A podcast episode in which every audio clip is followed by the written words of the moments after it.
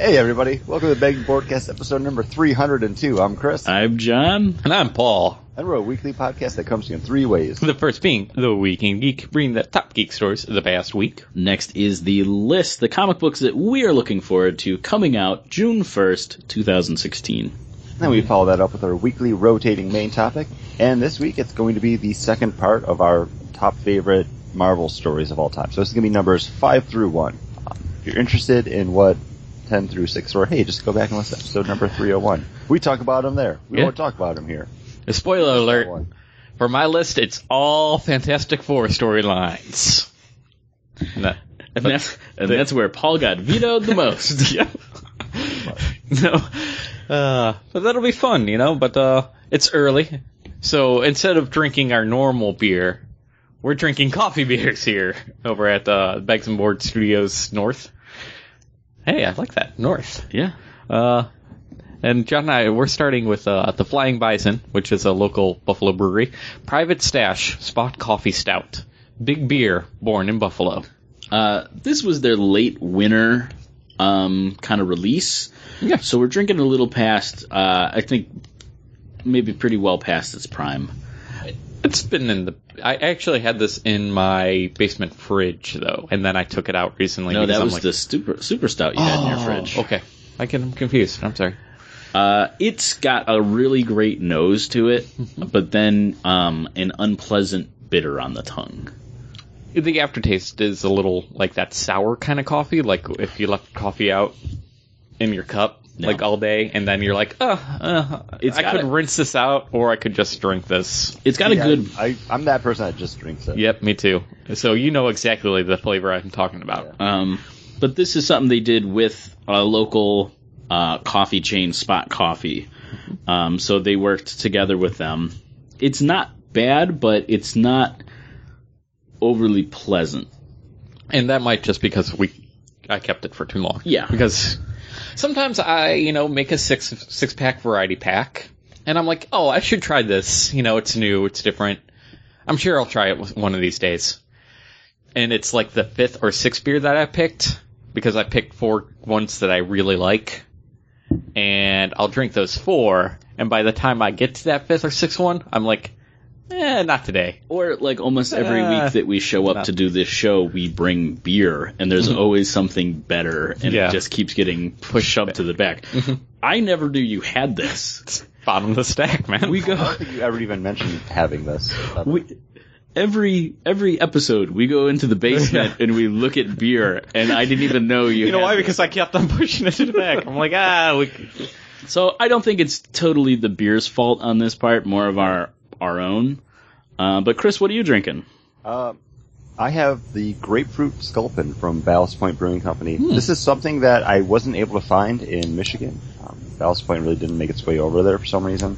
Uh, but I found it here, and I picked up a bunch of the different flavored Sculpins just to try those, because I've really been wanting to have them since you guys started kind of talking them up a little bit more. Yeah, we've talked about them. We haven't had them on the show. So I just went ahead this past uh, couple days ago and had that pineapple Sculpin. Ooh, that's probably going to be the next one I have. It's really nice. I liked I it with, quite a bit. I went with the grapefruit first, because mm-hmm. I mean, grapefruit I P As are something that's pretty readily available, even if it's just... grapefruit beers in general with like the Schaffer Hopper, which I can find everywhere down here now. um, I really enjoy this. It's a good solid I P A front, and then you get a little bit of that grapefruit rind citrus on the back end. It's not overpowering at all. It's a nice compliment to it, uh, which is something I really like. I was kind of thinking they were going to go a little bit bigger on the grapefruit flavor, just like mm-hmm. have it throughout, but I like the fact that it's a little bit more subtle and kind of chases that uh, I P A hop at the beginning. I'm very excited for you to try that pineapple because I want to know what you think about it. And we can I talk love pineapple too. Because uh, you and I are on opposite sides of the table. Yeah, yeah. John says he don't need to add anything to the Sculpin. Uh, well, oh, not the Sculpin's great on its own, but I don't know, just a little bit something extra. I mean, it's starting to get hot here again. It's been getting up into the nineties since like last month. Mm. So I actually picked these up because I thought they'd be something great just for a. Like, hot, sunny day. But here I am, like, ten a.m. in the A C. Oh, man. How are you going to start training for that half marathon? You know, it's, uh, it's going to be something I probably do at night. Sounds good. Just wear reflective gear. Yeah. Uh, but, hey, talking about reflective gear, why don't we reflect on some of the news that happened over the past week? Uh, that great segue. Just, just really nice. Nicely done. There's not much to the the news last week. Uh, yeah. Just a big, big brouhaha. Because, man, Marvel's able to do that, man. They're able to turn the media's head on its ear just by uh, doing something crazy with Captain America. Remember yeah. when during the Civil War, the first Civil War, they killed him? Everybody was upset. Yeah, it was, I, we were in, um, I think we were in Philadelphia at a comic book convention, and we turned on the news, and it was like national news. Mm-hmm. Captain America is dead. And we're like, yeah. So? It happened?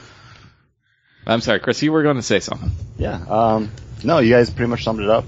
I found out about this through the news mm-hmm. and not reading the actual comic book, because this was my pick for last week's list. Um, Captain America number one, written by Nick Spencer, art by Jesus Saiz. It's it was something I wanted to check out. You know, Captain America, it's his seventy-fifth anniversary. They just came off a very successful Captain America Civil War movie. Um, I'm really enjoying Nick Spencer on Astonishing Ant-Man, so hey, why not pick him up over on Cap for a look back? And it was something I was looking forward to reading. And as soon as I woke up in the morning and I just did my normal like web browsing stuff, it was everywhere, like the Captain America spoilers, and it kind of bothered me. The spoilers or the, the fact? The spoilers that... more than like what happened. Oh, okay. I still haven't read the issue yet because it it kind of took the wind out of it. Mm-hmm. Um, and I remember watching Star Wars: The Force Awakens when that come out, had come out, and not seeing spoilers for that for months. So it kind of just rubbed me the wrong way that like. People think of comic books as a lesser medium almost, where it doesn't get that same kind of like spoiler like buffer zone, like oh. like shows like Game of Thrones and The Walking Dead get. Like after those air, like you don't see everything laid out in article titles. But with, you know, it's like those listicle things where it's like you won't believe what they did on Walking Dead. And the other thing was they were out before you even had a chance to buy your comic book. Mm-hmm. Yeah. And that's really what is most annoying, because they did the same thing with like D C Rebirth. Before before I was even able to buy that at nine o'clock when it goes on sale on uh, Comixology, I had already found out a big, you know, the big thing about Wally West in the book, and I was like, oh, well, I kind of want to read it more now, but. Spoilers are part of the marketing for comic books. I honestly believe it, because when was the when was their lines out the door for comic books? The death of Superman, like, and the news covered it. And when the death of, of Captain America came out, I remember going to our local comic book store, and people would walk in on that. Day, were walking in on that day, and he was like, as soon as he recognized or didn't recognize the person walking in, he just told him, "We're all sold out of that Captain America." We're all sold out of that Captain America. People were coming in the door just to get that book because they wanted to be, wanted to read it, wanted to be part of the story, which is crazy because that book was so deep in its own, you know. Yeah, you had to have yeah. been. You need to know who Sharon Carter is. You needed to know, like. Crossbones. W- crossbones. Like, that book would. Baron Zemo and the brainwashing and Hydra. Like, you needed to know a lot going into that book. It wasn't just like, oh, you pick it up and. It wasn't that the Superman, which is, oh, this bony, crazy-looking alien monster kills Superman. Like, you get you get your head around a monster real quick. You don't get a, wait, they're dating and she shoots him in the gut? Like, why does she shoot him in the gut? On, on the courtroom steps? And why is he in court? Like, okay, big monster. Superman's got to be- defeat the big monster. Oh, guess not. Yeah. it, Easy to get your head around, but in this story, Hail Hydra, like, uh, with Captain America, sorry, I just added to the spoilers. it, it's no, the same no, kind if, of... If people have the internet, they already know. Yeah. They already know. Yeah, if you could download the show... You honestly can't avoid it. Yeah, you couldn't. And then, you know, you got Tom Brevoort going out and being like, no, no, it's been there for seventy-five years if you go back to the beginning. It's like, dude, if you gotta try to sell it this hard... Well, some of those, like... I didn't know how much of this I wanted to talk about for the news mm-hmm. versus how much to talk about next week for the look back, because this is clearly one of the books we'll be doing. Spoilers. Mm-hmm. It's one Spoilers. Of the books we'll be doing.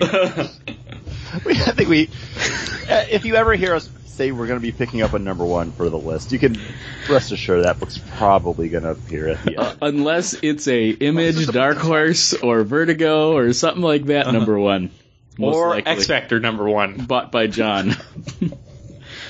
Yeah, those books always are like, yeah, we don't need to read that. um, people are getting in such a huge tizzy about this, and it's like, do you not pay attention to comic books? Because they do stuff like this all the time. Mm-hmm.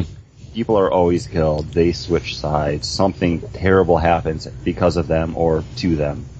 It's all there to sell the books. Yep. And it's it's working.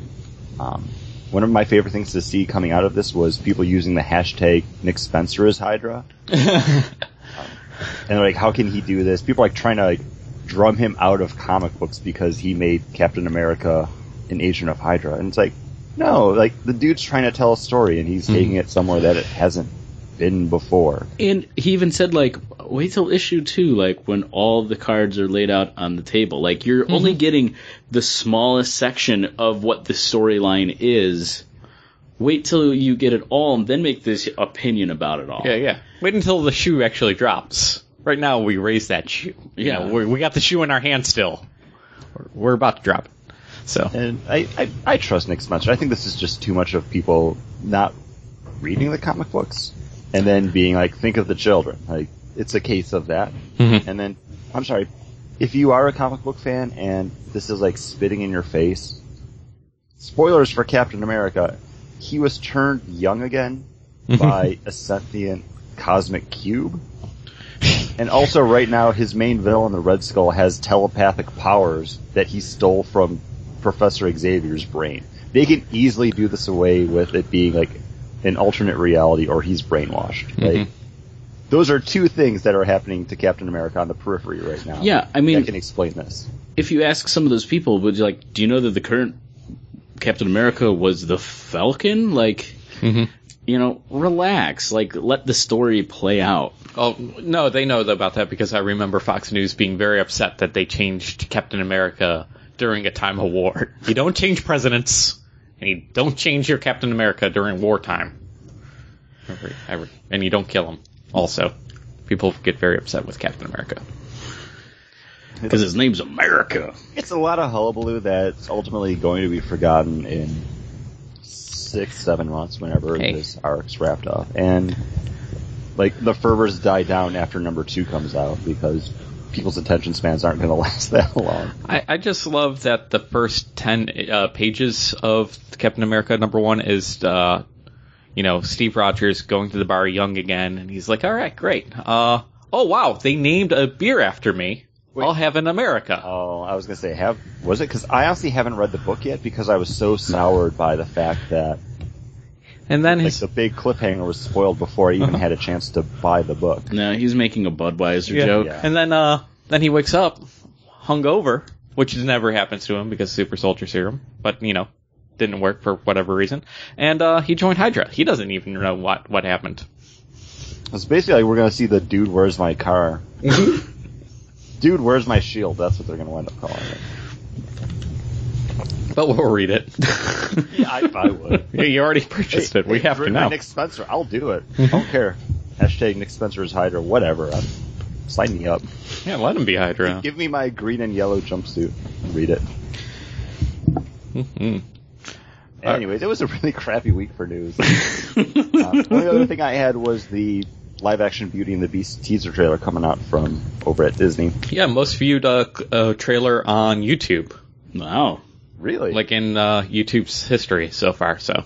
It will uh, over like a twenty-four hour period, like the oh, most viewed. Say, more than like Force Awakens? Yeah. Uh, more than Ghostbusters?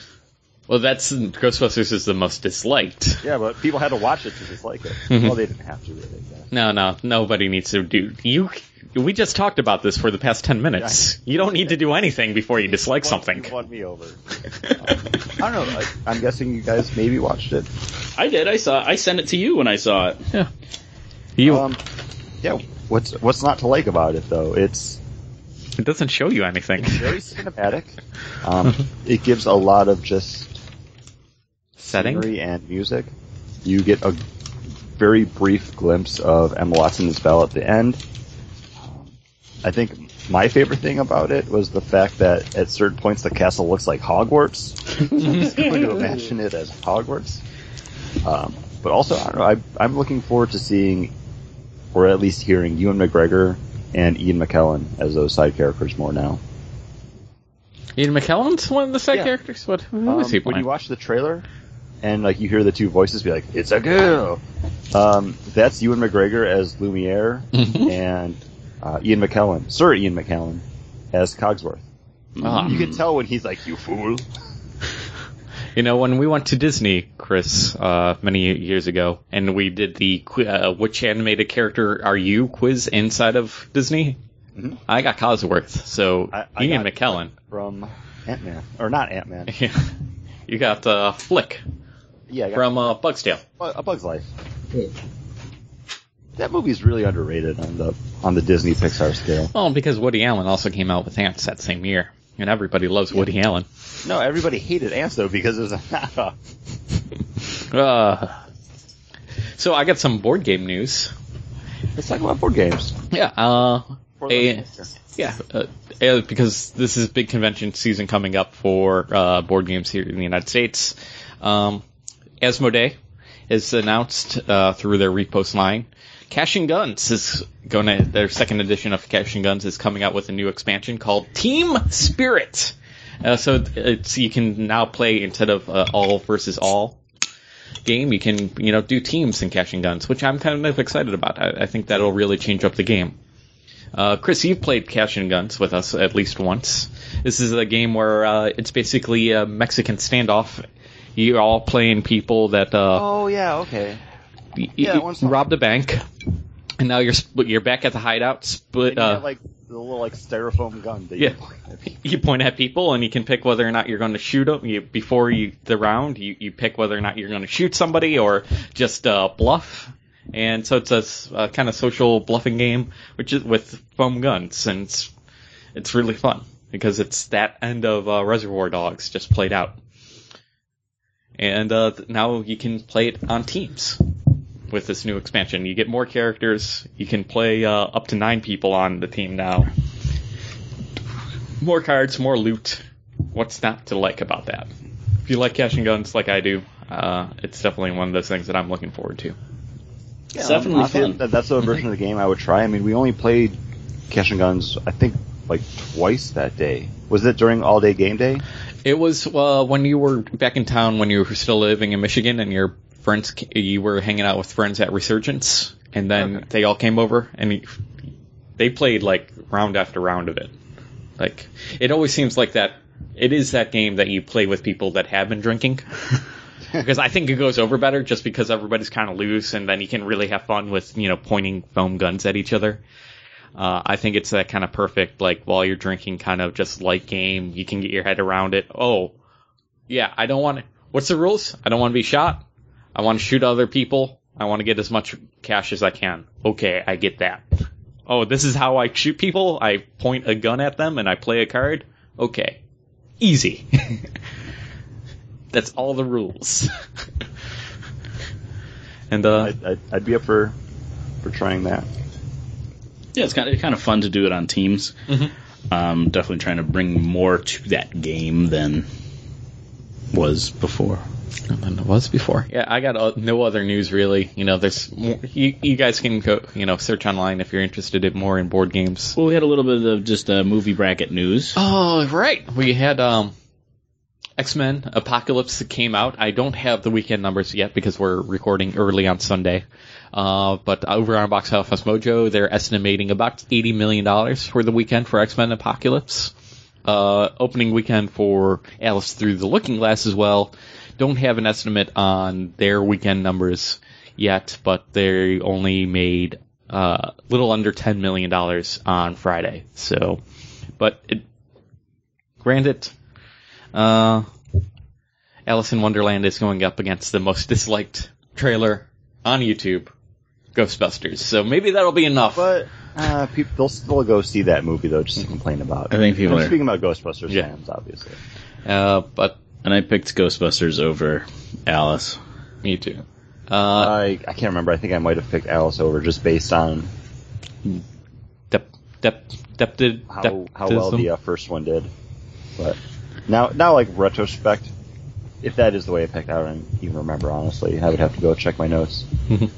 The first Alice movie came out years ago now, and it's right when, like, oh, you have to see it in three D was kind of at its peak, which I think really drove the uh, the mm. box office for that one. And now it's it's just something that's tacked on to movies. I don't think it's really too special anymore.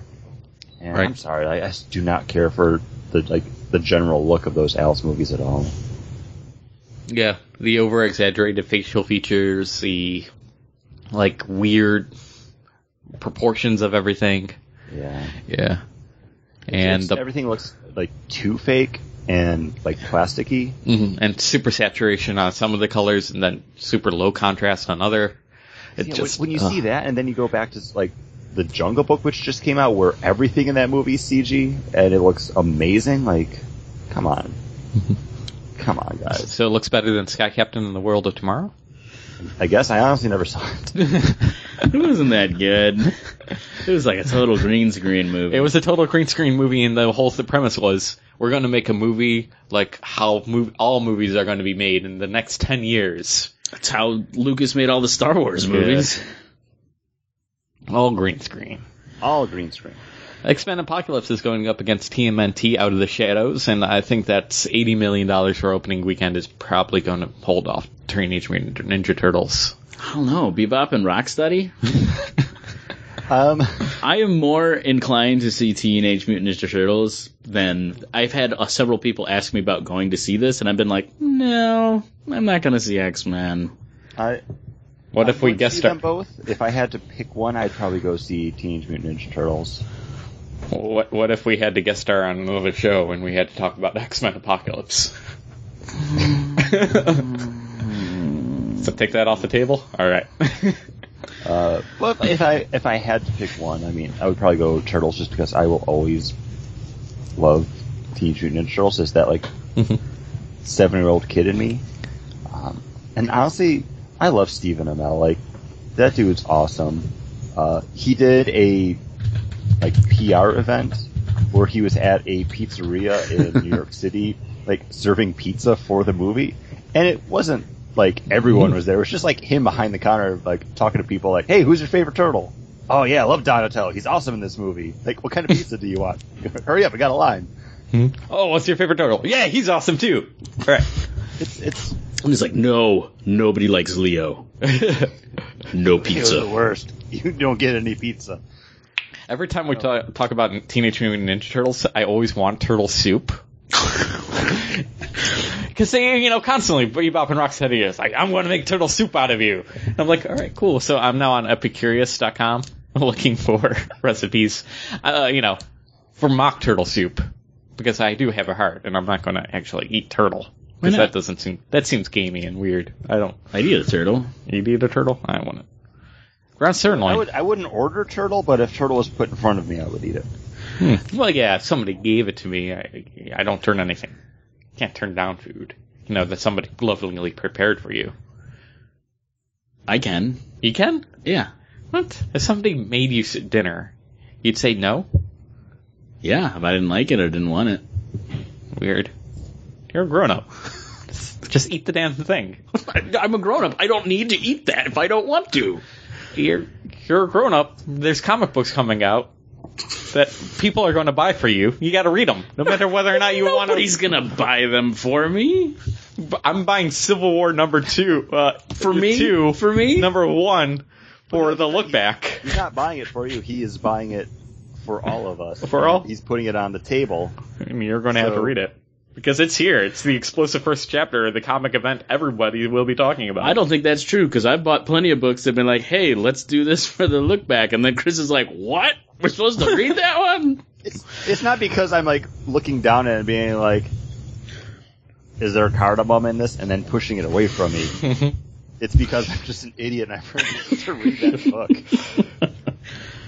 It's never out of disgust. It's just negligence, John. That's the difference. Uh...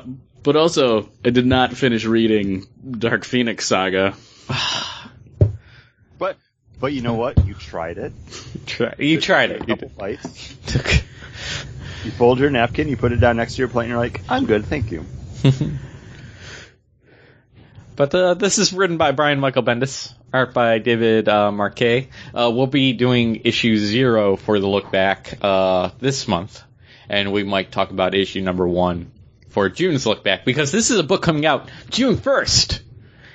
We're already into June, guys. Crazy. Halfway through the year. two thousand sixteen, we hardly knew you. John, did you load up your book yet? I yeah, see you I'm, frantically. No. Oh, I I'm not frantic. I'm just holding my phone, ready to talk about oh, you, it. You're moving your thumbs. Good. I'm right. I'm glad you're ready, because I'm listening to Chris right now. Chris, hey, I'm actually looking forward to a book spinning out of the D C Universe Rebirth, and this is Green Lantern's number one. This is written by Geoff Johns with art by Ethan Van Sciver, and this is going to be focusing on two of the newer lanterns in the D C universe, with Jessica Cruz, who was the power uh, has the power ring from the uh, crime syndicate.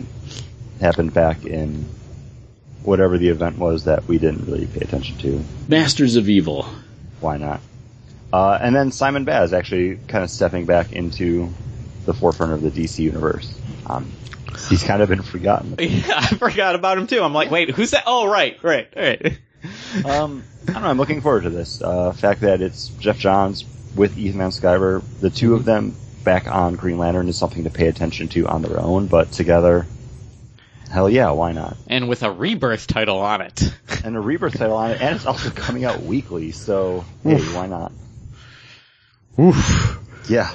Um, I, I read an interview with Ethan Van Sciver, and he's had like a lot of lead-up time, and he's really just pushing himself to be faster now, mm-hmm. because he didn't have to before. Like, he was happy to do that, like, one book a month, like, have it be, like, a top-tier book. Mm-hmm. You know, it didn't have to be a monthly. It could be, like, a limited series or a mini-series. And now he's like, hey, like, I want to get back into doing that monthly. I want to, you know, challenge myself and test myself to to do that work faster without sacrificing quality.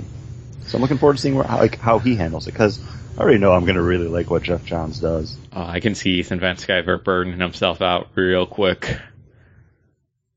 No, he's had time. He's been working on it for... I know. This has been planned. He's been working on it for a while, so he's got a lead-up. Yeah, yeah, but I see himself, like, as soon as that lead-up, like, if he falls behind on that lead-up at all, like, uh, I can see him, like... Because I listen, I listen to... Um, when Chris started mentioning it, I've listened to Word Balloon, where they mm-hmm. were interviewing about this, and he seems genuinely excited. Like, he's not just putting extra, way crazy detail in, but he's still trying to make sure that it it fits his standard of a picture. Yeah. Uh, and, I mean, the dude's a huge Green Lantern fan, too, so mm-hmm. I think coming back to this title is going to be good for him.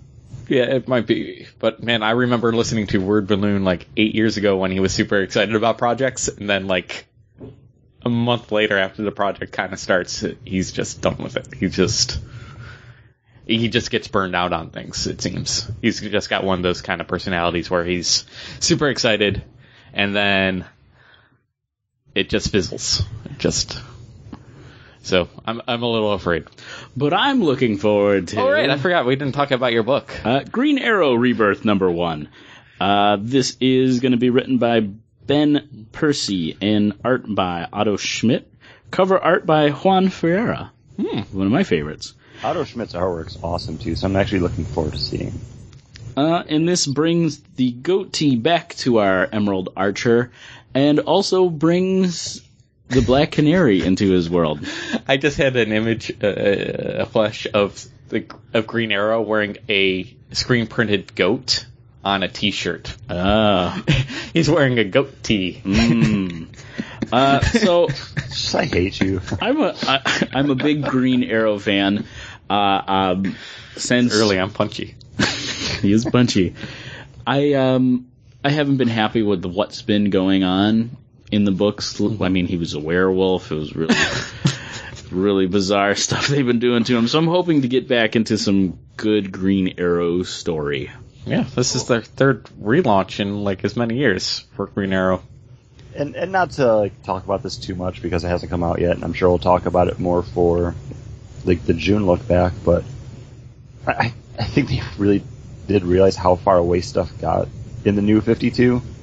and people stopped caring, so they had to do those crazy, like, no, he's a werewolf now type stories. Even when Green Arrow was really good when it relaunched. Yeah. Well, after, after like the well, first no, yeah, twelve. It was after, and then they brought Jeff Lemire on. Yeah. yeah. Uh, yeah. No, I think I'm I'm excited for this. I'm hoping to get back to what I love in Green Arrow. Green Arrow's your new X Factor book. No, I'm totally okay with walking away from it, as I've done. Oh. I, every week I'm not like, and this is when it gets good, guys. They're going to stop making him a werewolf. He ate some garlic bread. He's done being a werewolf. Garlic bread cures anything. Yeah. I know it definitely cures hunger. Mm-hmm. Your uh, ability to make out with people, too. No, they just need to eat garlic bread too, and that's not a problem. Like, hey, baby, have some garlic bread. They're not going to say no. Unless they're a werewolf and want to stay a werewolf. And uh, something I kind of want to say no to is Ithaca Beer Company's mm-hmm. Super Stout Coffee Stout. It's just a weak stout, and I think that's because it's under five percent. Oh, yeah. Uh With a coffee stout, you want a nice richness, kind of a boldness. This is very watery in the palate. Not a lot of flavor going on. Okay, now what if we were to tell you this was an Irish dry stout with coffee? Is that any better? Um, because that's what I, you know, like sipping it, I'm like, oh, this is like a, like the Brooklyn, like Irish dry. If you just called this a dry Irish stout with I'd coffee, prob- I, I think if you left the coffee out because there's barely any coffee here. Mm-hmm. If you said it was just a dry Irish stout, I think I would say, oh, okay, you know, okay, it's got a little mm-hmm. bit of nuttiness to it and everything, but yeah, it's almost a brown ale, or like a nut is, brown. Yeah, this is very underwhelming mm-hmm. from Ithaca, especially like when you're gonna we're gonna have the Sumatra Mountain after this, and that is like. Bold, rich, amazing flavors. Okay, I'm, I'm thinking you're having some, uh, some some confirmation bias there with your, like, this one's really good. Is this one as good? No. This one's horrible. Well, I, would this, I, I, I think I would put this on the bottom of any coffee stout I've ever had. Wow. Uh, yeah, this one isn't quite great. It's not. Yeah. It, why, like, you just really... Yeah, I I have to like sell it as a nut brown instead of a stout. And well, it's you, definitely not super. You can't sell it as a, a nut brown because they're selling it as a stout. You can't just change everything all over. Hey, I can open up a beer, pour it into a glass, and say, "Hey, enjoy this nut brown." You don't know. Yeah, but it's not true. Oh, so, what's this nut brown called? Super stout. Yeah. That's how I would do it. If I were to serve it to somebody at my house, I would be like, and I want to get rid of it, which I do now, I'd be like, oh, you want an up brown? And I crack this open. And I so pour somebody this. You think this is okay, then you totally have to be okay with them saying Captain America is a hydrogen agent, because it's the same principle. Yeah. Changing, changing the rules as you go. You hey. Son of a bitch. I'm with Nick Spencer. Chris, what are you drinking, bud? Um... My next one of the Sculpins is the pineapple, and I, I oh, think I like this so, more than the grapefruit. Yeah, you do. It's a great pineapple flavor on it, but it still doesn't overpower the like the I P A-ness with the hops. I just, I like how the grapefruit came in on the back end of the other Sculpin. I like the more flavor front profile on this one, though. I find like, the I, I think oh. it's the right balance here. I found that pineapple kind of bobs and weaves through that I P A. Like, you get the I P A a little up front, and then you get that tropical fruitiness, and then you get the I P A, you get a, then you get a little bit more of that pineapple, and then it finishes like the I P A. I, I like the pineapple tastes like freezer-burnt pineapple, like it's not a good pineapple taste to it. I see. I, I actually love pineapple in any way, shape, or yeah. form, even I, like freezer-burnt pineapple. I love pineapple, but I thought this beer was a total miss. I didn't think it was very good at all. I, I only had the one bottle, so I haven't had multiple bottles. But when I had it, I'm like, oh, yeah, this is great. It cuts through the I P A in a way that complements the I P A flavor without overpowering it. Yeah, and it it's, just... It's a good matchup. Mm-hmm. And uh, I would definitely take this over the grapefruit again. Just, you know why? Because I think it's because I can get the grapefruit at a cheaper price point other places, but I can't get this pi- same kind of pineapple uh, yeah. anywhere else. Uh, so I'm really excited that you like it, because I got sour-faced John over here just dissing it constantly. And, you know, for like fourteen ninety-nine for a six-pack, it's it's a little difficult to uh, to pick up, thinking that you're going to be drinking it all alone. So very, very alone. I did like a craft your own six-pack with uh, the three that I have. And next is the watermelon, which I'm kind of mm. least enthused about, but... I, I enjoyed the watermelon Dorado. Oh, it's the Dorado. Okay. It's their double I P A with watermelon. I still really love even keel mango. I don't. I didn't like that either. Uh, I was very disappointed. It comes in a can, and man, like, I'll crack one open, and I'll like, I'll just have one to like relax through the night, and then like an hour and a half later, I'm on my third can of it, and I'm like, oh, these things are so good. Like, especially after, like, a, a Thursday night when you come home, mow the lawn, and then, like, you do it. Or, like, yesterday where just a ton of yard work, and you're just like, all right, I'm taking a little break. Need a little, need a little pick-me-up. Need a little hydration. I did drink, like, six cans of all-day I P A yesterday at the cookout. Oh. It was like water. It's it's good, though. Oh, it is so good. good. But that's why I bought the eighteen-pack of it. I'm glad you were doing the all-day I P A, because I told you it would be dangerous to do that uh, two X. It's not out yet. Uh, Next week. two X Steam, right? What What is it? From from Southern Tier? two X I P A in cans. And ca- oh, yeah. That sounds dangerous. But you know what isn't dangerous? Dramatic Dramatic readings. readings. And now, a dramatic reading from D C Universe. Rebirth number one, page fourteen, panel six. Barry called it a freak billion to one coincidence, though later we theorized it was Barry subconsciously drawing down the speed force. Wally, are you all right? I, I think so? That was a dramatic reading from D C Universe. Rebirth number one, page fourteen, panel six. Listeners, you should definitely go to our Facebook page to look at that panel. Yes, there are three different uh, voices on that page. You can tell. You can tell from John's reading. There was definitely three different. They all kind of sounded the same to me. and, well, you, you can see the panel that John's reading. You can click on it, so it'll take you to Comixology, so you can buy the book. Mm-hmm. You can see what our top five Marvel stories of all time are, and follow those links to Amazon to buy the books and help support the Bag Broadcast. There's a lot of great stuff there. A lot of great clicking. Yeah, a lot of great clicking you can do. Oh. And if you want to disagree with our picks, you can. But first we have to give you those picks, right? We definitely do. All right, so let's let's get right into it. This is our top five uh Marvel storylines of all time, and as we said before, we're not very, uh, if you listened to the last episode, we're not much into those big dynamic crossovers, so hopefully you're not expecting that. Uh, just to recap, what was our number ten through six? She-Hulk. Ooh, the Dan Slott, Volume one. Astonishing X-Men. Ooh, Joss Whedon. Ultimate Spider-Man. Ooh, Brian Michael Bendis. Fantastic Four. Ooh, Jonathan Hickman. And Runaways. Wait, I thought there was more Fantastic Four on this list. There, w- you tried. There was. There's so much Joss Whedon right now. There's two Whedons. No, no, Brian K. Vaughan on. Uh, yeah, get on your Runaways. Shit straight. We just talked about it last week. Yeah, but he also, Joss Whedon also did a run on. I know he did. On Runaways, so not the best. Mm-mm. He tried. He came closest. Yeah, I mean, I think those are all solid books, and even just, like, hearing them listed again, I'm like, wow, like, those are all things that I would love to go back and reread. Mm-hmm. Yeah, I gotta, like, I lost the first volume of uh, Runaways. Like, I think so, I let some kid run it. No, I got volume two and three. Did you have, like, the digest? Yeah, the digest-sized one? one. I have it on uh, Comixology. Yeah, I kind of want the paper. I think I do, actually.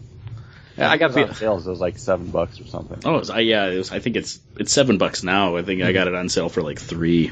You know, well, what should people buy? Because what is even better than that? What do we think is even better than those books? Our number five Ooh. is Ed Brubaker and Steve Epting's Captain America: Winter Soldier, the bringing back of Bucky. These are issues eight and nine, and then eleven through fourteen is the Winter Soldier storyline uh, in Volume Five of Captain America. Mm. Uh, Ed Brubaker's run on Captain America was pretty, pretty good. I mean, it was the book that made me like Captain America, uh, but the Winter Soldier was probably his best storyline throughout the whole Captain America run that he did.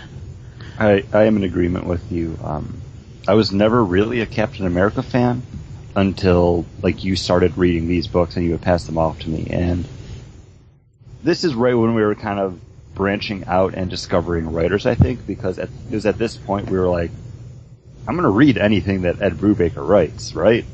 Like, we we kind of have to at that point.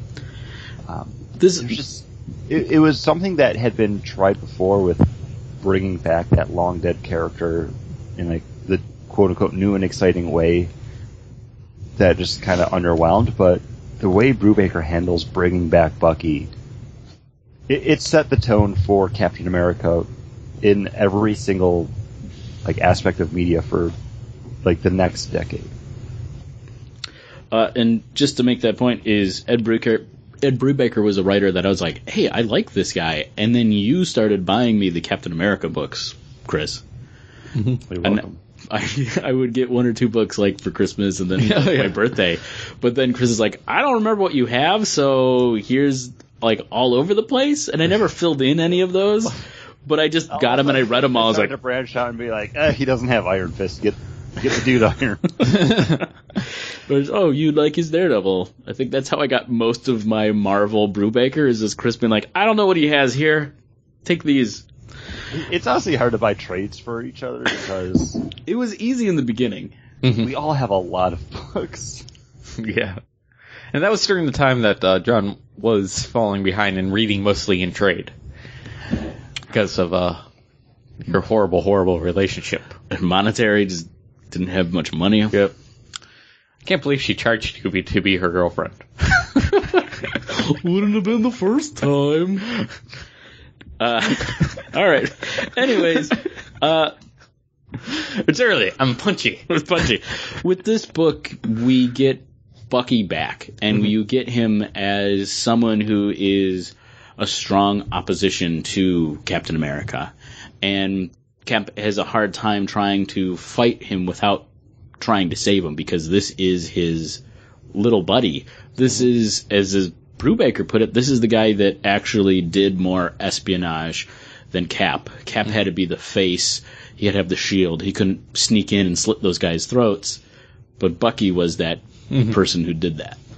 And uh, I thought it was great. The book shifts between artists to go back in time to World All War right. Two, and you have a different artist doing the back in time stuff great. with uh I think I enjoyed the Nick back in time parts of the story a little bit more than the modern stuff. Well, yeah, because you got like Nick Fury running around yeah. with the Howling Commandos and Cap oh, leading them. I forgot about that. And then you have the, the flips where Steve Epting is doing these amazing just Captain America versus the Winter Soldier stuff. And it's probably, I mean, it's up there as probably, to me, the best Captain America story, except for maybe what Nick Spencer's doing now. oh. But, I mean, it was so good. They, I mean, the second Captain America movie, boom, their plan was to make to make it into a movie. Mm-hmm. Man. And it works in... I mean, hats off to Steve Epting, and even, I think, Michael Lark did some of the other yeah. Captain America stuff after this. Because this is easily a story arc that could be, I don't want to say ruined, but almost bogged down with the artwork if it had been something that was a little bit brighter, like that more, like, quote-unquote, comic book-y style.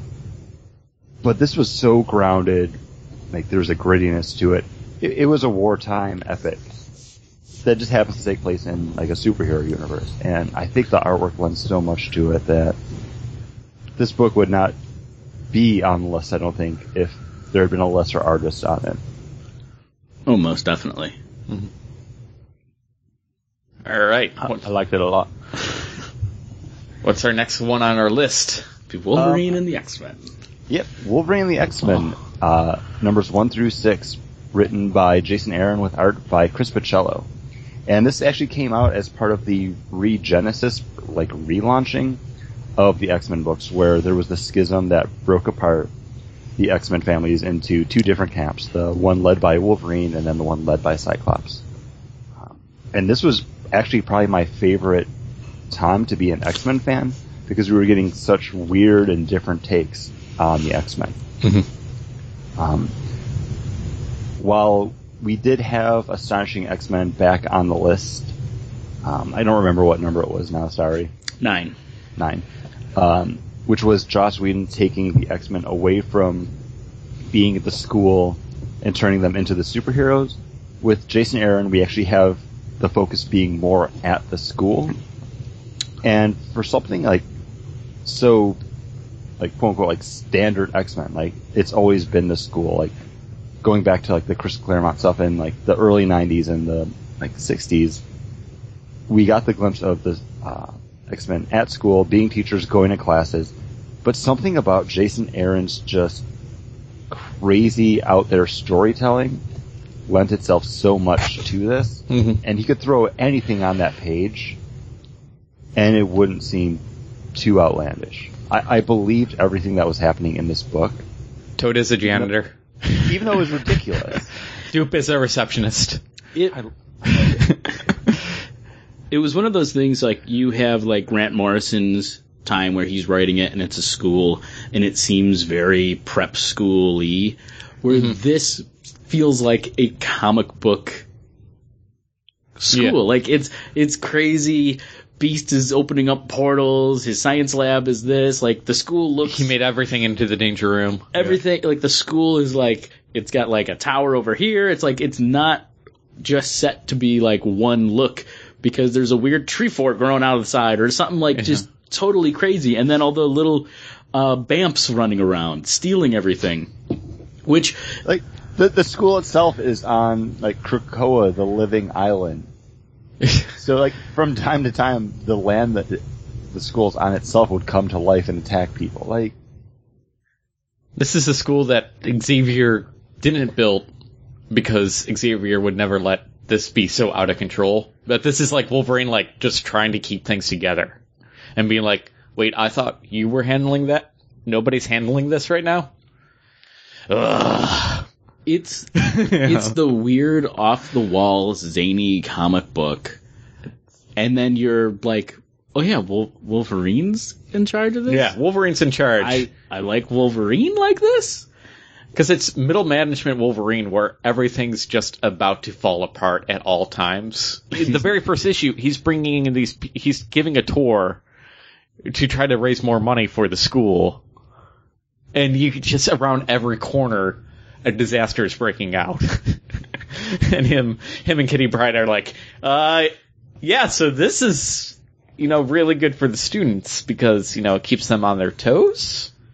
Because it's not Charles Xavier where, oh yeah, I just mind control people, and they see a perfectly normal school here at the Xavier Institute. This is all this zany stuff that would be happening when you lock fifty. Prepubescent kids with crazy powers discovering not only their powers but also their sexuality because things get weird in this book right quick.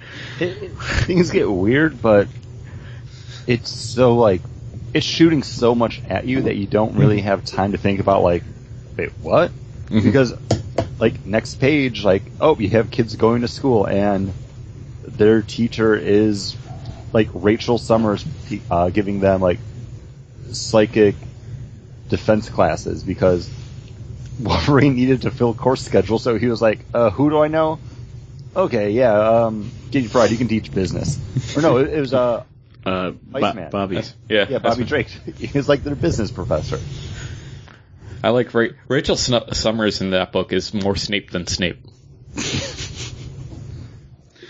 Title for the episode, More Snape Than Snape. More Snape Than Snape.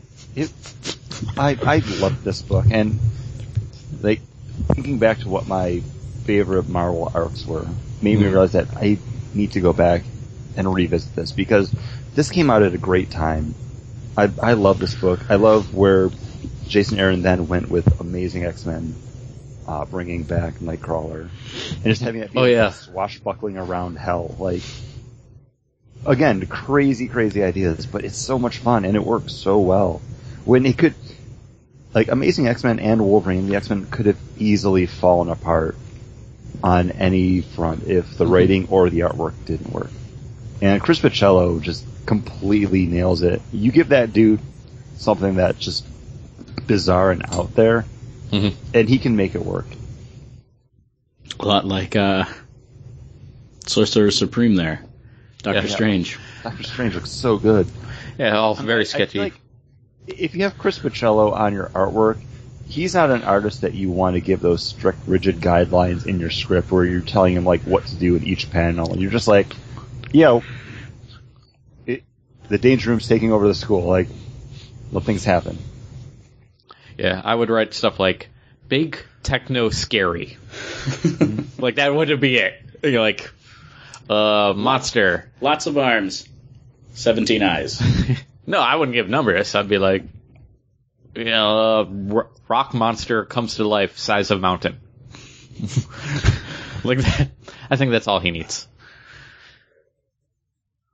And then, uh... oh, man, I don't have the list written down in front of me. I have our individual lists. I um, know Thor, Thor got us under. Yep. Oh, this is one of our... This was brought to us by a listener, by the way. Friend Not, of the show, uh, Steve Rosenberg. And this has uh, three words that I love uh, in comic books that I want more of each and every time. And those three words are Old King Thor. Just give me more Old King Thor. Bring me my arm!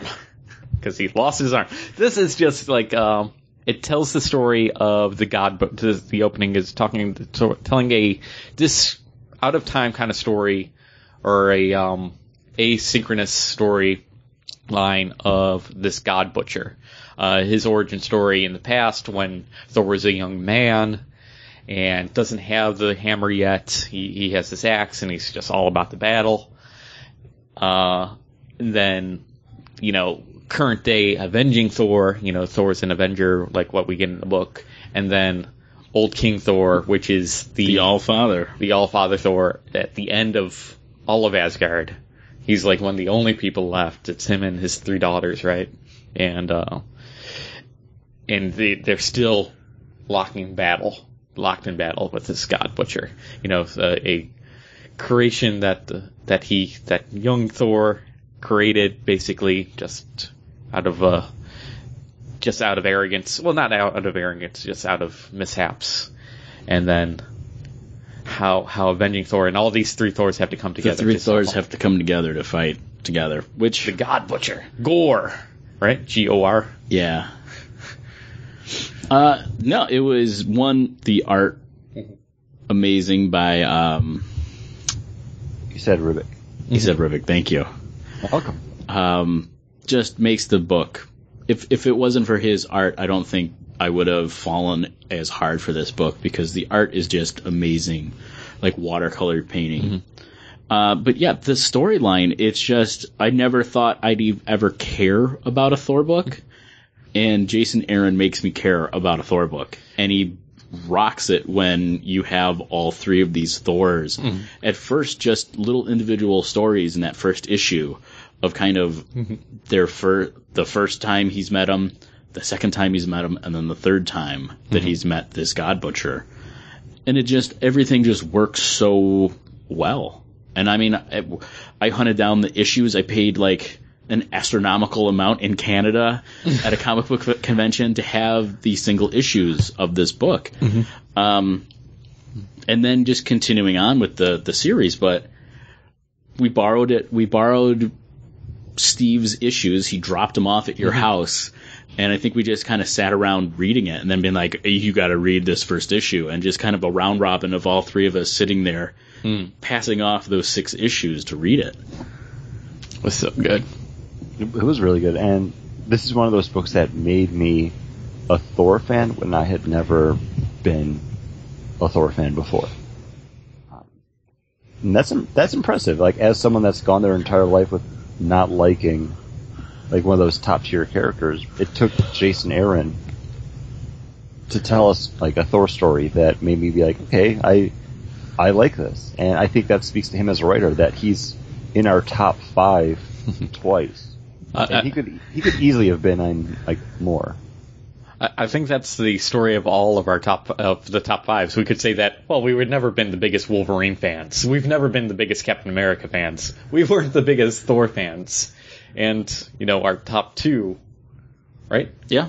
Uh, we could basically say the same things of, you know, we, we liked them. I, I, oh, okay. I would disagree with that. Oh, you, you like yeah. the top two. All right. You were... I, I, I do. Oh, okay. Before these issues. Yes. You know what we were big fans of before uh, before drinking this beer? Founders Brewery. uh, oh, we were... keep doing this. Or trying to do the first time. I'm still not finished with my uh, pineapple. Well, we're going to go on and on about this beer. You can get your stuff ready, and then we'll pause when... Because uh, you already reviewed time. This beer, Chris. You made it sound so delicious, so good, that we had to have it. And since we're drinking so early, it's the perfect time to drink it. Uh, yeah, when I showed up at Paul's house, they said, oh, we should have that Sumatra Mountain. It's a Imperial Brown Ale mm-hmm. brewed with coffee because we're recording at ten o'clock in the morning. Mm-hmm. Uh, this is everything I want in a coffee beer. Uh, the beer itself holds up against that coffee, but it's rich. It's got mm-hmm. a thick mouthfeel, and the flavors work so well together. Uh, also putting it at a nine percent. Oh, jeez. Uh, it's, yeah. it's pretty, it I mean, sneaks it's, up on you. it's, it's smooth. There's not really that big alcohol there. Um, it's got that more milk coffee. It almost feels like the mouth feels almost like a, it's a little bit more acidic than a milk stout, but it has that same kind of creaminess to it. Yeah. Um, but you get a little bit of that acidic-y kind of mouthfeel. It's a nice, it's a nice coffee flavor to it. Mm-hmm. The brown ale, it's not lost in there. Nope. It's a no. well-made, well, well-balanced beer. Mm-hmm. So much better than those first two. Now the Spot Coffee might be on us. Might be on us for that. That that was an eight percent beer. Ooh. So it was a bigger boy, and I think that's what allows your beer to hold up against the mm-hmm. coffee. Uh, super stout, too watery. It mm-hmm. too low in alcohol to stand up against that coffee and just a watery beer. Mm-hmm. This has got gravitas. Sumatra Mountains mm-hmm. has got this ability just to be like, nope, hey, boom. Gravel. Everything you want in... Um, in this beer, the richness, the mm-hmm. m- mouthfeel, the thickness. Uh, I mean, it's well, well, well, well made. I I agree. I love that beer, Something Fierce. Mm. I mm. think I have a bottle of it still, just sitting, waiting to be drank, but, but that's not what I'm drinking now. I got two of these bottles still waiting to be drank. And this is the next Ballast Point, and this is the Watermelon Dorado, sitting high at ten percent.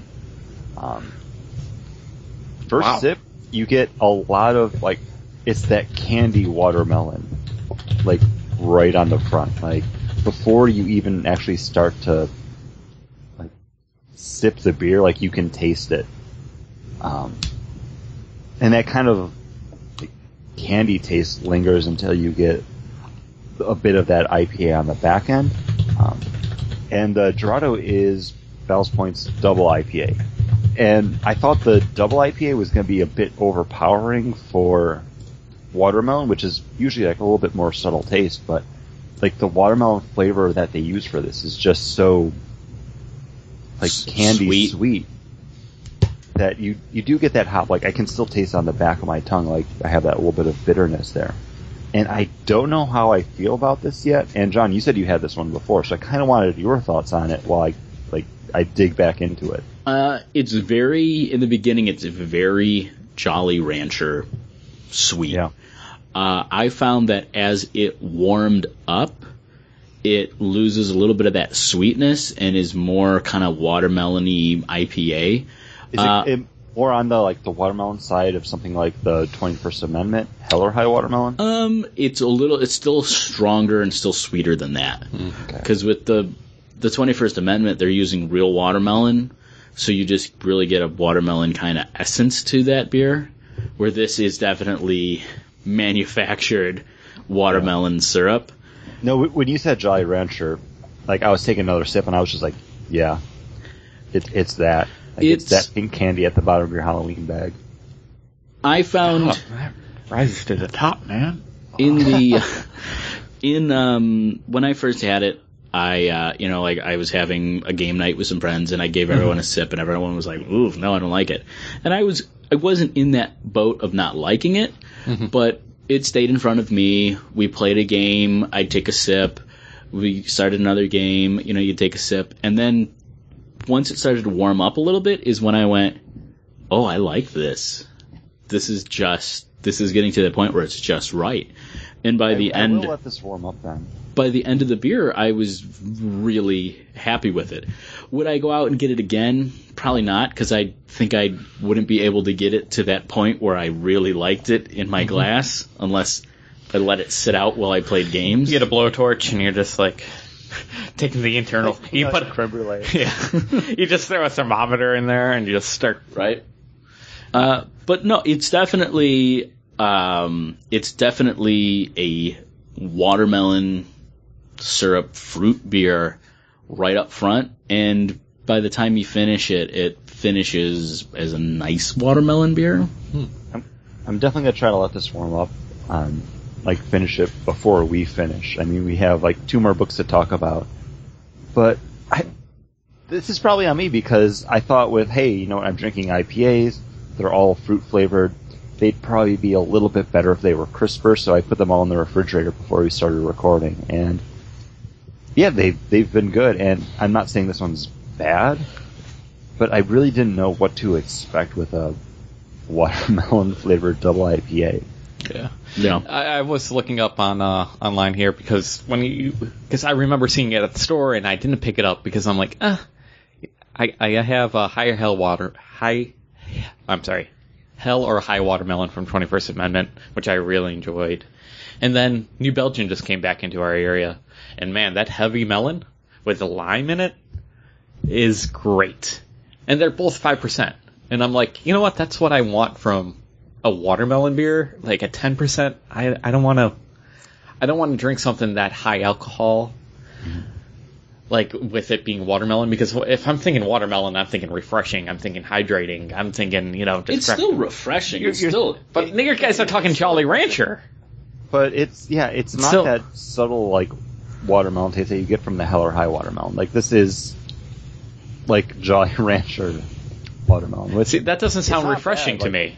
It's a good candy, but right, that seems like when you say Jolly Rancher, that seems like a treat. That seems like something to kind of wind down with, not something to like, oh, I'm just tired, I just want to relax real quick. I want something yeah. to kind of takes this harshness out of my mouth. A Jolly Rancher doesn't. I don't. Uh, I don't want to suck on a hard candy after running. It, this is, I suck it, on hard candy it, while this I'm like running. This came in a bottle that said Powerade. I, no, like, I wouldn't be surprised because it, it's that kind of just like, hey, here it is. It's and like then, a fruit punch. Yeah, mm. and then on the back, I'm like, oh, like my mouth's a little dried out. Like I have that hot, but I still have that lingering, like syrup sweetness kind of. You know what? It's, it's it's not bad, but um, yeah, I want to warm up a little bit. But so far, like I haven't had a lot of watermelon beers, but I would go Hell or High watermelon before. Oh, I would too. Hell or High watermelon's so, like, number one and drinkable. I'm putting New Belgium heavy melon number one. I didn't I care for it out. too much. I re- I think it has more watermelon. It has that nice lime uh, to it too. Just rounds out that flavor. It's it's good. Chris, if you can find it. Highly suggested. Yeah, I'm gonna I'm gonna keep an eye out for it next time I go beer shopping, which will probably be next week because I really stocked up when I went shopping the other day. yeah, yeah, we saw, we saw. Yeah, I it's think good. That's the picture. I got free glasses and bottle openers because of it. Mm. Right? Mm. But you know what? Sometimes, to, uh, sometimes we, you gotta spend money on beer. We got something coming to the listeners for free right now. That's our top two books from Marvel of all time. Ooh. I forgot where we left off. It has to be number two, right? Because yeah, we're not on number one. What's that and book? This is the, like this is the book that when, like Paul, you were like, "Oh, this made me a fan of Thor," and I think that's where we're going to be at for the rest of the books. No, I, I took personal offense to that because I've always been a Daredevil fan. It's just never been that book that really hooked me in. Mm. Like it would get my attention, and I could read it, but then it would start to kind of like wane from it. Until we had our number two entry, which is Daredevil by Mark Waid with Paulo Rivera on art. And everything about this book just sings. And it sings in a way on the panels where it's actually like saying sing in tiny little words. Yeah. Drawn in. Because Paulo Rivera, your artwork, fantastic. I love you. Thank you. Uh, yeah, and I was Ed Brubaker's Daredevil is what got me to be a fan of Daredevil. And this book is... You so, and that Brubaker! Mm-hmm.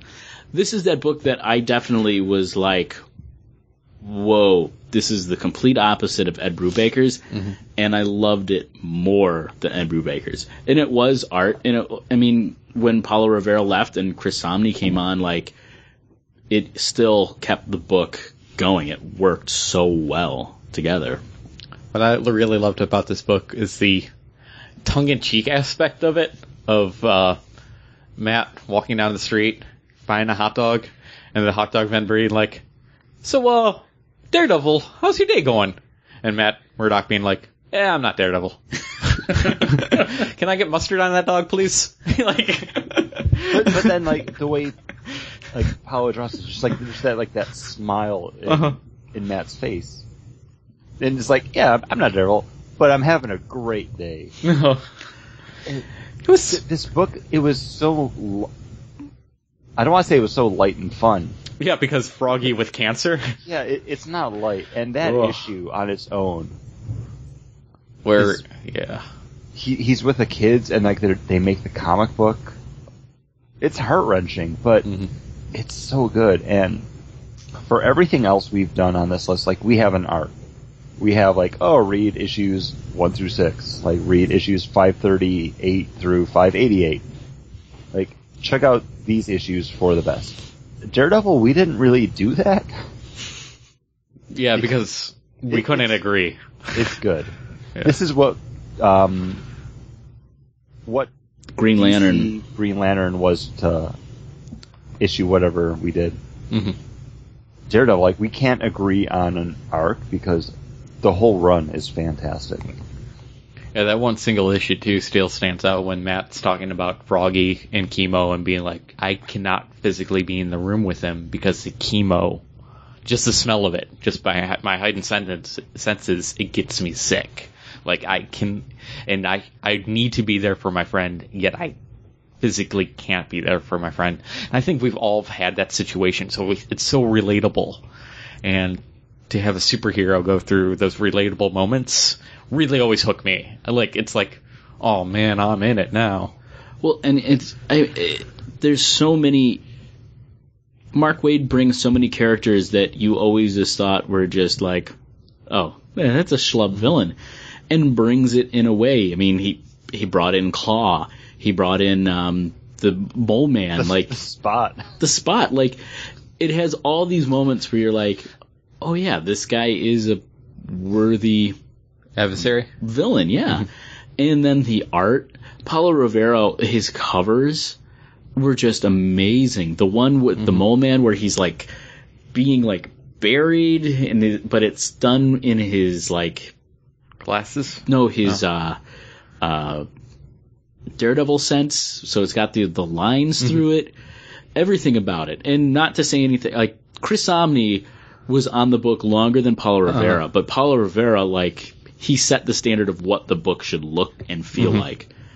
Uh, Luckily, they got Chris Samnee, who's in a very similar style already. Oh, yeah. It's not like it's not like Chris Samnee come on, came onto the book in a Paulo Rivera style. They were in a similar style vein, that vein that I really love. That you know harkens back to Dar- when I say like Darwin Cook influenced like. What my taste in comic book art is, it's, you, there's an easy through line through Paulo Rivera, Chris Samnee, and Darwin Cook, you know. Uh, but yeah, my favorite art uh, cover for Daredevil is definitely the one where it's New York City skyline, but all done with guns. Yeah. Yeah. It's like, I'm not a big gun fan or anything, but it was still really cool. Like, because it, it, it's a double take. You're like, somebody mentions it to you, and you're like, oh, those buildings aren't buildings. You're right. They are guns. It's like, there's an arrow inside of the FedEx logo.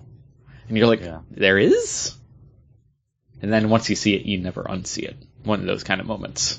So it's like the Amazon logo with the with the smirk going from A to Z. Mm-hmm. I'm I'm trying to remember what episode we actually talked to Paulo Rivera on. I want to say it was one twenty-one, but I'm well. If you can pull that out of your butt, this you're would, awesome. This would like mean I need to actually go in and like look at all of the show notes, which I wasn't prepared for. Well, um, and that might have even been well, before we were doing the show notes over for bag and board dot com. So. It could be all for naught, but was that in Boston? Uh, I don't remember when, but I'll I look think through. It, I think it might have been Boston. I'll look that through was our one twenty. So, well, well, we talk start talking about the next one. I'll look that up. Cool, thank you, Paul. Um, I just on the on the front of Daredevil before we wrap up. I I love this book, and to kind of go back to what I was saying before, I've always been a Daredevil fan. But it was kind of that in and out. Like, I I read some of the Brian Michael Bendis stuff. I read some of the Ed Brubaker stuff. But it was never enough to, like, really keep me there.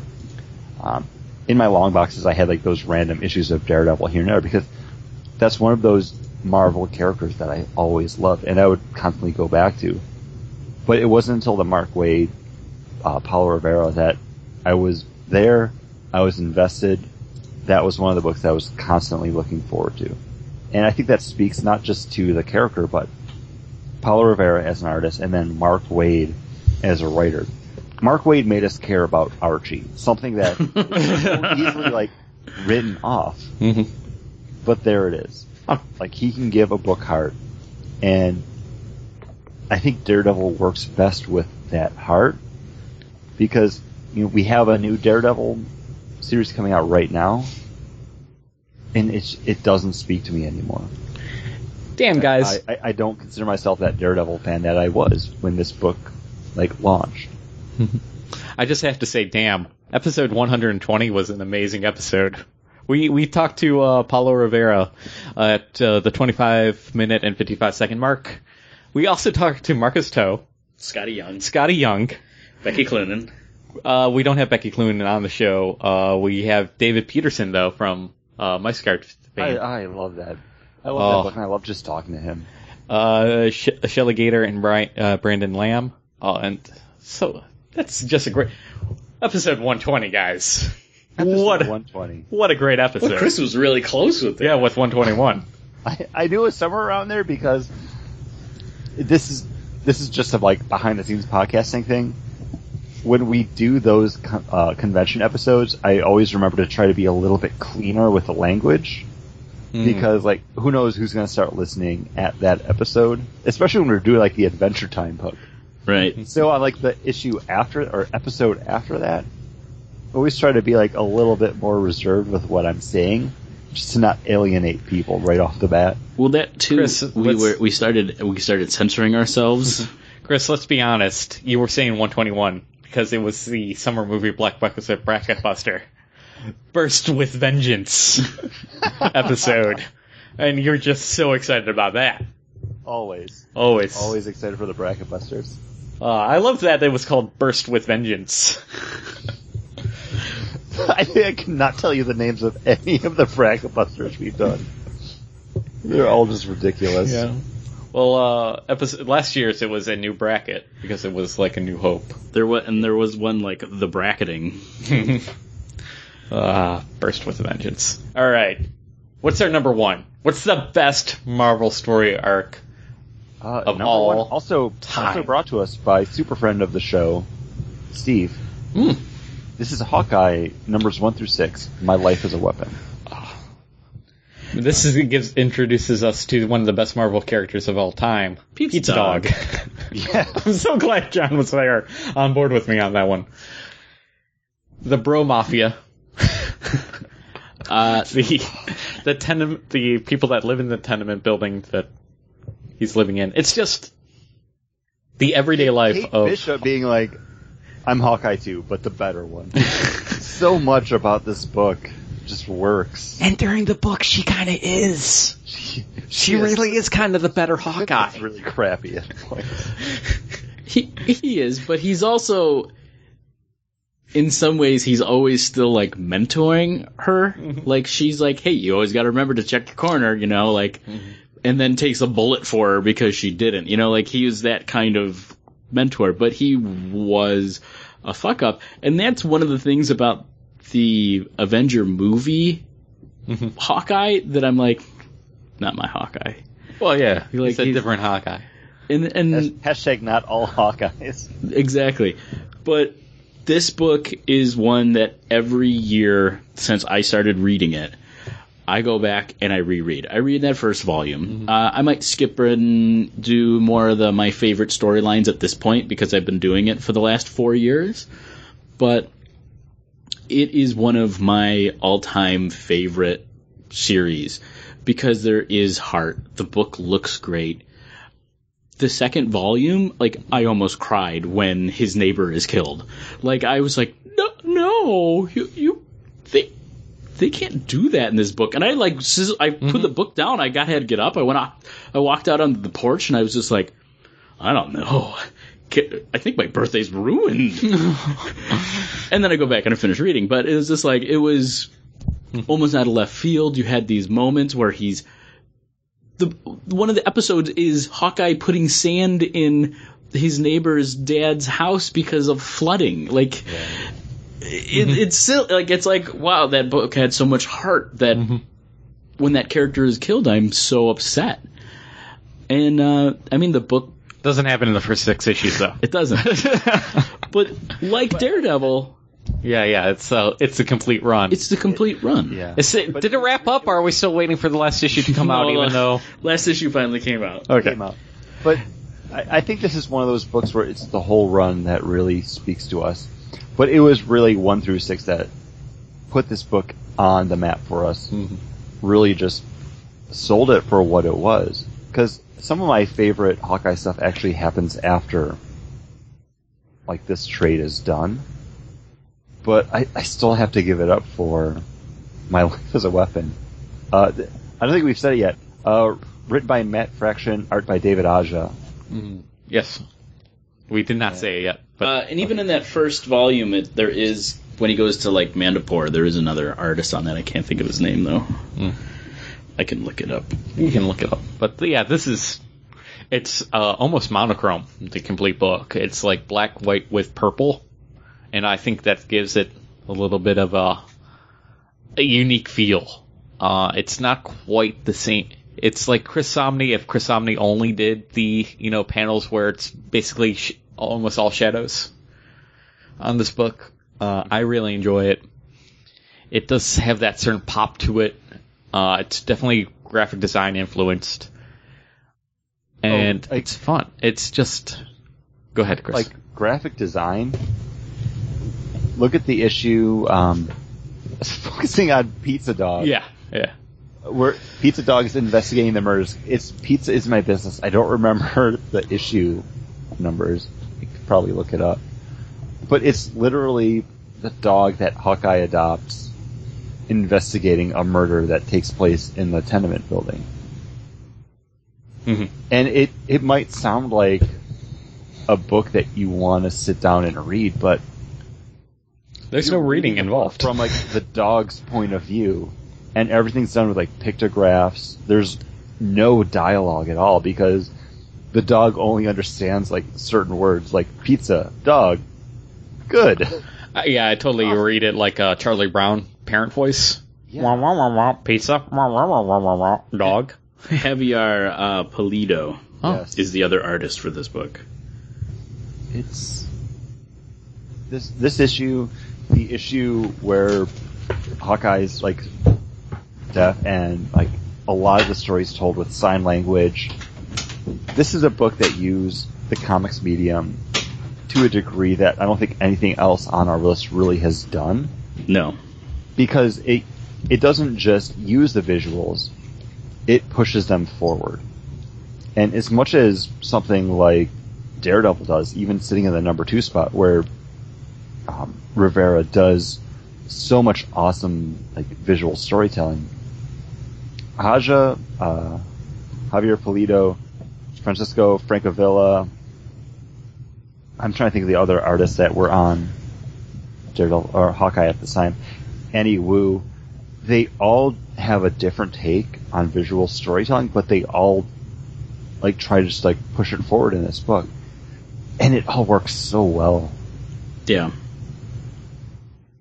And it created a book that made me excited for each issue that came after. Like, I, I haven't had this kind of feeling for a book coming out in a while. Like, yeah, I'm always going to look forward to stuff like Rebirth number one, because, hey, they're completely rebooting the D C Universe again. Like, that's something to look forward to. But the fact that Hawkeye number whatever could elicit that response for me just speaks, and I think that's why this is number one. Yeah. Uh, Chris Iliopoulos, Jesse Ham, and Steve Lieber are the other people who worked on this, as well as Francavilla uh, and uh, Chris Iliopoulos did the like the Christmas the holiday special Christmas yeah. one, yeah. Uh, which is such a weird book. Like, if that was your like first issue of Hawkeye you ever pick up, you'd be like, um, what? Uh, but when you read everything else, like, it fits. It's uh, there's there's four collected editions of this book. Um, it ran from two thousand twelve to two thousand fifteen, and it just I, I think it, it it does comic books in the best way that it it, it uses the medium in every way, in every art trick you could do. Shadowing, doing a, like that bizarre Christmas special, doing the issue where it just follows the dog, doing the issue where they're doing sign language, the way they do the covers. Everything is just so different and stylized, and it's probably one of my all-time favorite comic books of all time. There's things that I enjoy, there's things that I go back to, but Hawkeye, like I said, every year I go back and reread it. I might not reread the whole, the start to finish the whole series, but I reread a bulk of it. I, I love the fact that Clint drinks coffee like I do when I'm home, like alone on my days off, where it's just like, make as much as you can, drink the pot. But this this book is perfect, and I, I feel so stupid for passing it up when it came out, because I, I have always liked Hawkeye as a character. I might not have been there like buying every single appearance of Hawkeye, and this goes back to what you were saying before, Paul, when you were like, really? Like, Hawkeye was one of those characters. Yeah. He was. Like, you have an affinity towards them, but this was the book that kind of like solidified like why, even though you hadn't seen it before. Uh, yeah, Hawkeye's like one of those characters who's been around, but he was never like, I'd rather read Green Arrow than Hawkeye until this book. Yeah. And then, for, you know, it switched over, and maybe with Green Arrow Rebirth I'll be back on a Archer book, because it's been a while now. It's been a few, uh, been a year about, so hopefully, hopefully we'll get some good story arcs, because, you know, this list is ever-changing, ever-growing. Who knows when the next time a great uh, Marvel storyline might come out. Who knows? It might even be Nick Spencer's Captain America. It might be Civil War two, written by Brian Michael. No. It's going to be a train wreck of a just a cash in. It, just cash grab. It's a cash grab. It, it, it, oh. it is, but it could... It it could be awful. It, it could have its moments, you know. Uh-huh. Um, uh, honorable mentions. We we talked about this oh, last yeah. week. I don't know if we like solidified like what we're picking. Yeah, uh, Mark Waid's and uh, run on Fantastic Four. Uh, one, two, three, four. Marvel Knights Fantastic Four, and then uh, Marvel Knight Four. Are you with... seriously just picking Fantastic Four books? That's my honorable mentions. Yes, this is your chance to be like, no, here's the book that didn't make our list, but I think you should check out anyways. Those are all great runs. You're picking those over something like Madrox. Well, Madrox is very nope, good. Nope, you can't take that oh. one. You already put all your Fantastic Four on the table. So, Paul, Paul. Wait, I'm limited to how many honorable mentions I get? You, you get one honorable mention. So think about which Fantastic Four. Um, because, John, do you have one? Yeah. Okay, I will throw it over to John then. Uh, mine is going to be um, J M DeMantis's and Mike Zeck's nineteen eighty-seven Spider-Man run with Craven's Last Hunt. Uh, I remember getting those issues as a little kid and just like being so blown away by it, and then years later as an adult, like going back and actually reading them as an adult and still being blown away by the book. Um, Craven, quote unquote, kills super or kills Spider-Man, but really buries him alive, then takes up the mantle of Spider-Man and brutally starts taking down criminals, only for Spider-Man to come back and Craven in the last like panel shooting his brains out. Like, it's something that just never, like, it never sat right with me as a little kid, being like, well, I don't know what, this is so dark, this is so weird, but when you go back, it's a really amazing story, and just how they really capture Craven being crazy. There's that few of those really amazing car- or, uh, covers, especially with, like, Spider-Man crawling out of his, you know, grave. It was a really phenomenal, insane run that um, it was something that I put on our list, but I knew would never make it to the list. But it's one of those ones that I think is definitely up there as one of the greatest stories about Spider-Man. More of his villain, but definitely a great Spider-Man story. No, I, I think that deserves mentioning because the Spider-Man book that we had on the actual top ten list was the Ultimate book. Um, and I think as a whole, we're not a fan of that old school style of storytelling. Nothing against what it's done or brought to the table for comic books, but I think that just doesn't speak to us as readers. Uh, but I'm glad this one had some showing. Yeah. Is Craven still around? They did try to bring Craven back at one point with, like, Craven's, like, one last hunt, and it was, like, during, like, the Spider Island stuff, so there was all of those Spider-Men going around trying to do it, but then it turned out it wasn't Craven. It was, like, the Chameleon again. I don't know. Chameleon. I, don't, I couldn't finish it. I really wanted to because of my love for the Craven because of this storyline. Um, go back to old issues when I would pick that Spider-Man book for the list and talked about how much I love Craven. uh, but yeah, no, th- he's still not back. Character they've never b- brought back. And the, I know there was like talk about them bringing him in even just to the movies, like like having uh, him in like Amazing Spider-Man. I think it was like two. It's gonna be like. Like Craven. They were talking two or three, and then they went with the whole Sinister Six stuff and totally lost it. I don't know, like, I, I I love Craven as a character, and so much of that is bolstered by the nineties cartoon, I think. Just like that big brawny dude. The like the cartoons, like the flat top. Right? The cartoons I always made me mad because of my love for this Craven the like Craven's Last Hunt like storyline that I was like, this guy's a buffoon. He would. This is not how he's written. Like little kid nerd box. So I actually hated Craven on the cartoon. uh, I, I liked him on the cartoon. I, I like the whole like reality showness of it. Um, Paul, you know I love Grant Morrison. No, I, I want you to take a look again and think about it. Because uh, I want to talk about Young Avengers. Okay. And I've championed this book recently with the uh, Jamie McKelvey, Kieran Gillen stuff, but I'm actually going to go back to the first Young Avengers written by Alan Heinberg with... Oh, I'm going to wake up now. Wait, wake up, wake up!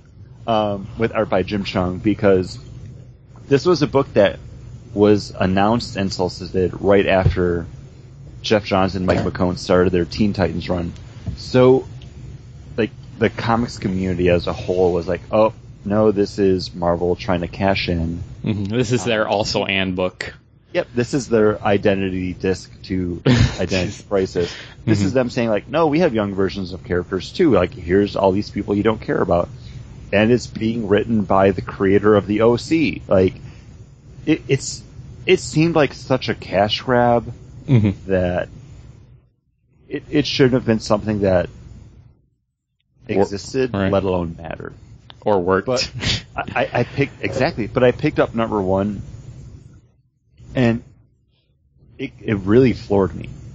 Everything about these characters, it just worked. And the fact that it was such a misdirect where you have a character like Hulkling, who's quote-unquote young Thor, be a Skrull. And then you have Wiccan, the young version of Thor, be one of the lost twins from the Scarlet Witch. Eli, the great grand, or no, the grandchild of one of the original Captain America, uh, Captain America's From the Truth miniseries. Iron Lad being Kang the Conqueror from in the future. It took what it looked like on the scene and just like flipped it so much that I was instantly brought into it. Uh, and you're forgetting to mention that it also introduced us to Kate Bishop. Somebody, oh, I, I didn't. I didn't forget because she was such like an entitled like little crotch. That she, like she stood against everything else in the team, mm-hmm. but it worked so well, and I, I just loved her as a character. Cassie Lang, hey, you know what? At that time, I wasn't an Ant-Man fan, but I liked Cassie Lang, and here I am now, loving Nick Spencer on the Ant-Man book. Hashtag Nick Spencer is Hydra. I, don't, I don't even care.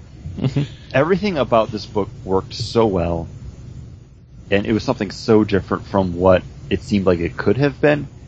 This book could have ended after number six if it wasn't what it turned out to be. But I'm so glad it became what it was, because I got Kieran Gillen and Jamie McKelvey telling that just crazy experimental, music-based romp around the galaxy. I, I got so much great stuff from this book. I got the crossovers with Runaways during those big, like, Secret Invasion Civil War stuff, which, Paul, you you didn't care for, but you know, this, was, this was the way that I got to see those characters. They weren't those characters. Because they never really made that impact. Like, this wasn't like that Spider-Man character that was going to appear just in a book. Nobody's going to think, like, hey, we, we need a character to be in the background. Eh, put Speed from Young Avengers in there. I, I needed this, and I got it. All right. That first trade is good. I'm not a big fan of what uh, everything that came after. I know you had us read the Jamie McKelvey run too, and it was a lot better than what we were getting from Young Justice, but still, hashtag not my Young Justice. Young Avengers? Yeah, yeah. Or, yeah.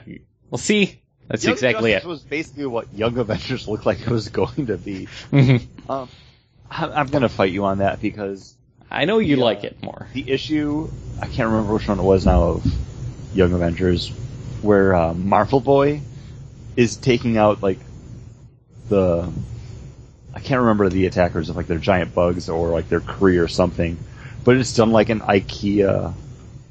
Like, instruction manual, like, you look and you see number one, and the first thing he does mm-hmm. is, like, jump off the wall. Number two is where he, like, shoots someone in the face.